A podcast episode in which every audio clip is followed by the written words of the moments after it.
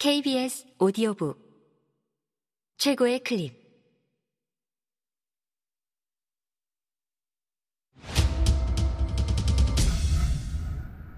KBS 오디오북.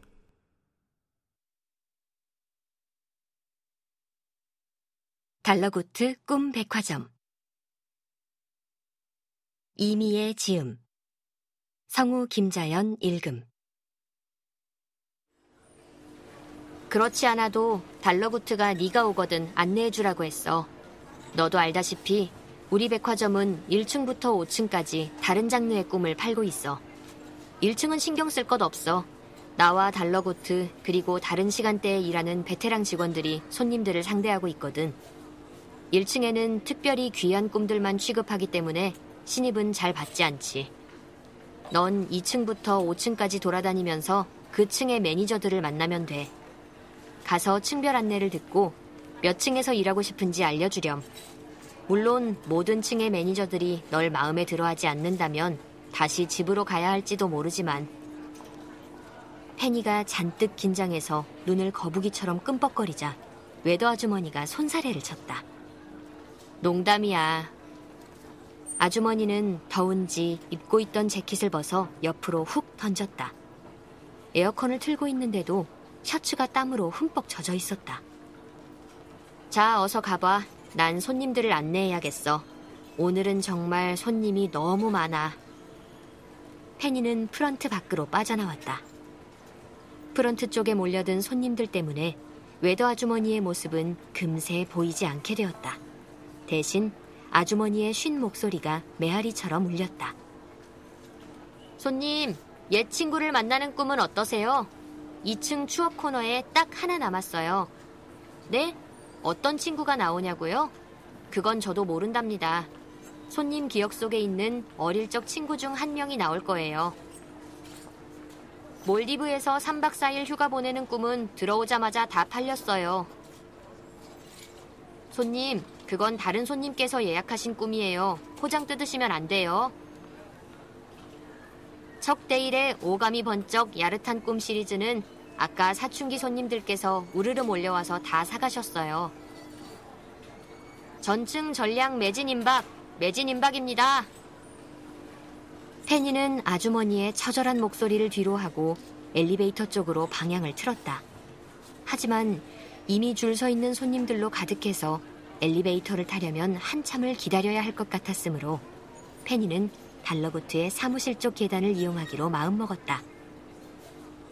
달러구트에게 들러서 인사를 할까 잠깐 고민했지만 사무실 문 앞에 잠시 자리 비움이라고 대충 적힌 종이가 붙어 있었으므로 나중으로 미루기로 했다.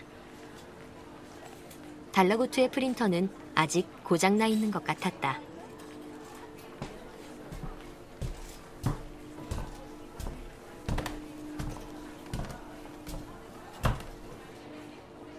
나무 계단은 층고가 워낙 높아서 겨우 2층까지 올랐을 뿐인데 허벅지 근육이 저릿했다. 페니는 앞으로 일하는 동안 부지런히 계단으로 다니면 따로 운동할 필요는 없겠다고 생각했다.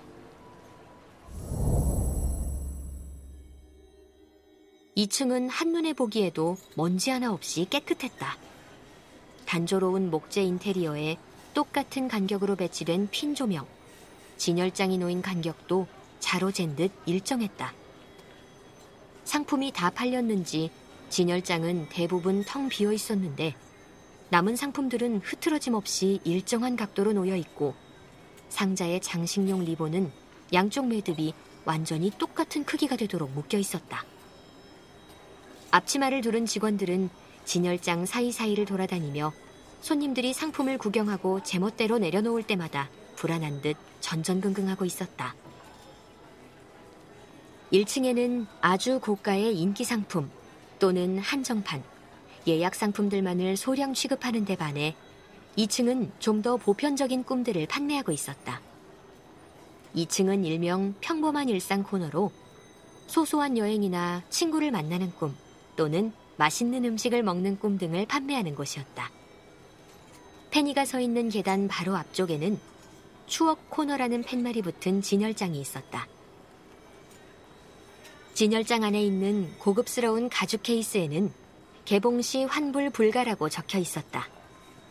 꿈 몇 개만이 남아 있었다.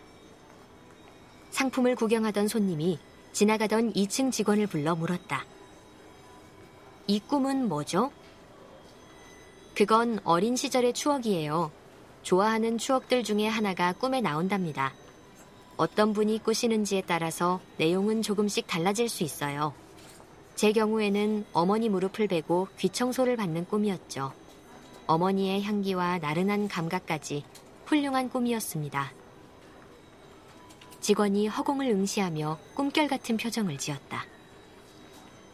그럼 이것 주세요. 여러 개 사도 되나요? 그럼요. 많은 손님께서 하룻밤에 두세 개씩은 가져가신답니다. 페니는 까치발을 들고 층 전체를 둘러봤다. 2층의 매니저로 보이는 중년 남자가 모던한 침실처럼 꾸며진 구석의 코너에서 손님과 이야기를 나누고 있었다. 페니는 그들의 대화에 방해가 되지 않도록 조심조심 다가갔다. 매니저를 알아보는 것은 어렵지 않았다. 허리춤에 앞치마를 두르고 숫자 2가 각인된 은빛 브로치를 달고 있는 다른 직원들과 다르게 한 남자만 고급 재킷을 차려입고 가슴에 브로치를 달고 있었기 때문이다. 그는 강단 있고 야무진 인상을 풍겼다. 왜 못 사게 하는 거예요? 매니저와 얘기를 나누던 젊은 남자 손님은 당황해서 따져 묻고 있었다. 지금 잡생각이 많으신 것 같은데 꿈은 다음에 구입하시는 게 어떨까요? 꿈의 선명도가 떨어진답니다.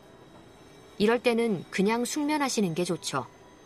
외람된 말씀이지만 제 경험상 손님의 경우에는 99% 꿈을 꾸는 도중에도 잡생각이 끼어들거든요. 전혀 다른 내용이 되어버려요. 옆골목에서 파는 양파우유가 굉장히 고소하답니다. 숙면에도 도움이 되죠. 드시고 푹 주무시는 게 좋겠어요. 남자 손님은 꿍얼거리며 엘리베이터 쪽으로 가버렸다. 매니저로 보이는 남자는 손님이 놓고 간 꿈 상자를 집어서 손수건으로 살짝 문지르더니 각을 맞춰 진열장에 다시 올려놓았다. 저기 혹시 2층의 매니저님이세요? 페니는 최대한 조심스럽게 그를 불렀다. 각 잡힌 바지 주름, 티끌 하나 묻지 않은 구두, 정성스럽게 손질한 코수염. 짧아서 따로 손질할 필요가 없는데도 헤어젤을 발라 최대한 넘긴 헤어스타일이 다가가기 어려운 인상을 주었다. 맞아. 내가 매니저인 비고 마이어스라네. 자네는 신입인가?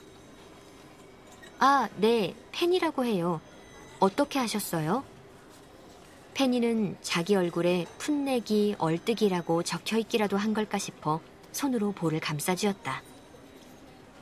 보통 손님들이 나한테 먼저 말을 거는 경우는 없거든.